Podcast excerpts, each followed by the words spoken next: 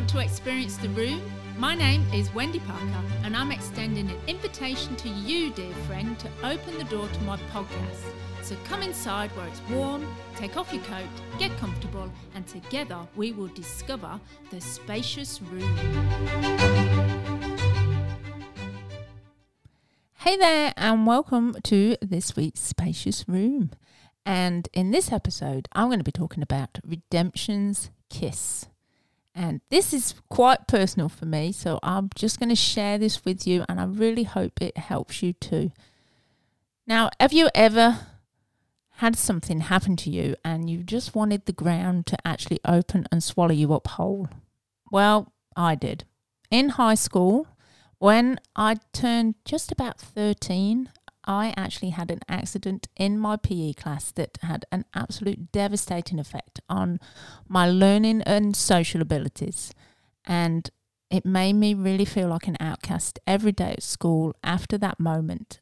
And it left me feeling humiliated and anxious. And I found the personal issues I was trying to deal with had become a thousand times worse because on that fateful morning, um, it actually came out into the open. And for many years, I have actually felt really ashamed to tell you my story because I'm too afraid to to tell you because you'll think differently of, me. But God dealt with me and is like you need to you need to tell your listeners you need to tell the people who um, have been following along this journey and i'm just going to share with you what what happened after um, but i I actually, through telling this story, I found redemption's kiss. And um, I actually uh, had a condition called um, enuresis, and it's a condition that actually causes bedwetting. And even though my mum and dad actually tried to help me, um, the doctor could not find anything physically wrong with me or my bladder function. Uh, in the medical opinion, they just said it was a weak bladder issue. So that was that. And that was when I was five years old, um, when I struggled to stay dry for at least one night um, a week. And, it, and then it actually started to become a problem. And my parents actually agreed with the doctor that I would just probably grow out of it. Well, I didn't. And I tried to manage these problems um, with this condition the older I got. And during my teenage years, um, it meant I hardly had sleepovers with the friends. Um, and then the shame and embarrassment that had kept my addition, uh, my condition hidden was actually exposed that morning in PE. And I can remember like it was yesterday. And on that fateful day in that PE class, um, you know, we were, me and my friend were messing about, and she made me laugh so hard and for so long. And well, muking, guess what actually happened right in front of the whole class? And every day after that, I was actually subjected to cruel bullying and humiliation. And you know what? It made me feel really isolated and alone. And for the rest of the school year, until I actually changed schools, um, my fragile self esteem really got affected as a teenager and it was actually broken.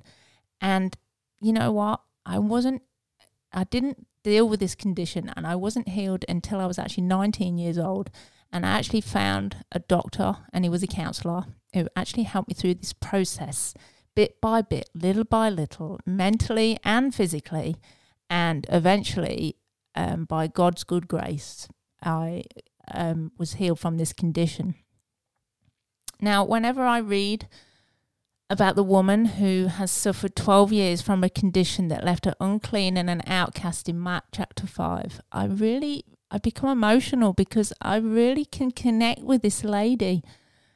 I mean, I can identify with how she felt. And although I suffered from a different condition to this woman, the blood trail of my brokenness and suffering needed to find redemption's kiss. So here's her story in Mark chapter 5. It's about the woman with the issue of blood. It says, In the crowd pressing around Jesus, there was a woman who had suffered continuous bleeding for 12 years, bleeding that made her ritually unclean and an outcast according to the purity laws. She had suffered greatly, and although she spent all the money on her medical care, she had gotten worse. She had heard of this miracle man, Jesus, so she snuck up behind him in the crowd and reached out her hand to touch his cloak. And to herself, she said, Even if all I can touch are his clothes, I know I will be healed. And as soon as her fingers brushed his cloak, the bleeding stopped. She could feel that she was whole again. Lots of people were pressed against Jesus at that moment, but he immediately felt her touch. He felt healing power flow out of him. He stopped. Everyone stopped. He looked around. Who touched my robe? His disciples broke the uneasy silence. Jesus, the crowd is so thick that everyone is touching you. Why do you ask who touched me? But Jesus waited.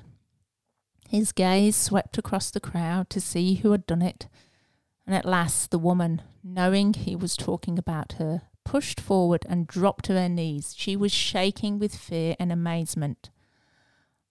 I touched you. Then she told him the reason why, and Jesus listened to her story. Daughter, you are well because you dared to believe. Go in peace and stay well. Now, redemption's kiss it draw draw it dried up her blood trail. And the redemption's kiss from Jesus not only dried up her blood trail that had left her broken and broke financially, but it also made her whole again. And Jesus could have felt, he felt the healing power leave him and he chose not to mention it. However, he knew this woman. He knew she needed someone to just stop and listen to her story. And Jesus understood that empathy and support, rather than shaming and blaming, was part of the redemption's kiss that would heal all the complicated issues surrounding her condition.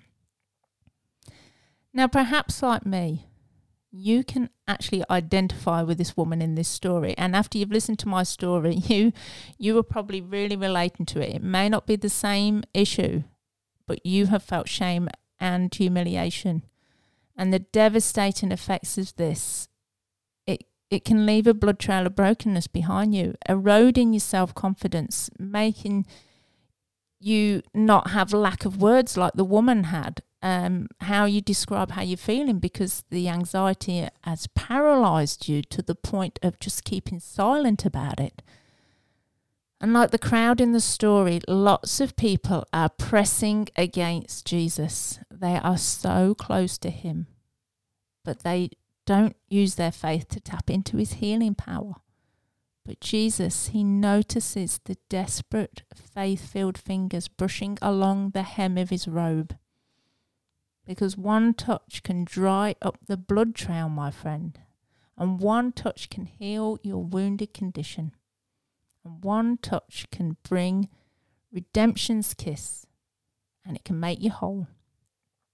So, looking back on this time in my life, the one thing that I remember most about the months of the phone calls to that doctor and all what I had to go through the process of, of being healed, the majority of my healing actually came because he just listened to my story all the trauma and humiliation I had experienced over 14 years that had left me so broken and so desperate that I pushed through the crowded thoughts and I found my fingers reaching out and brushing the robe of Jesus.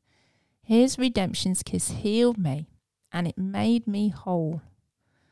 So, there it is, friends, my story of how I found the power of redemption's kiss. And if you suffer from a condition that's left you feeling ashamed and humiliated, I pray that you will reach out in faith and touch the hem of Jesus' robe because he is ready to listen to your story and he's ready to bring the kiss of redemption that will restore you to wholeness and dry up the blood trail of brokenness. I really hope this episode has helped you I hope it's helped you to be brave enough to reach out and dare to believe that Jesus still heals a broken heart with a redemption's kiss. And even if you only have enough willpower and strength to touch the hem of his garment, I promise you, I, I promise you, from a testimony of my own life, I promise you, it will change you.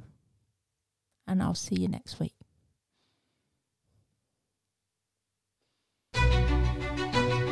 Thank you for joining me today in the spacious room. I invite you to join me in my other rooms, my website, www.thebigvoiceonline.com, and my Big Voice YouTube channel. See you in the room next time.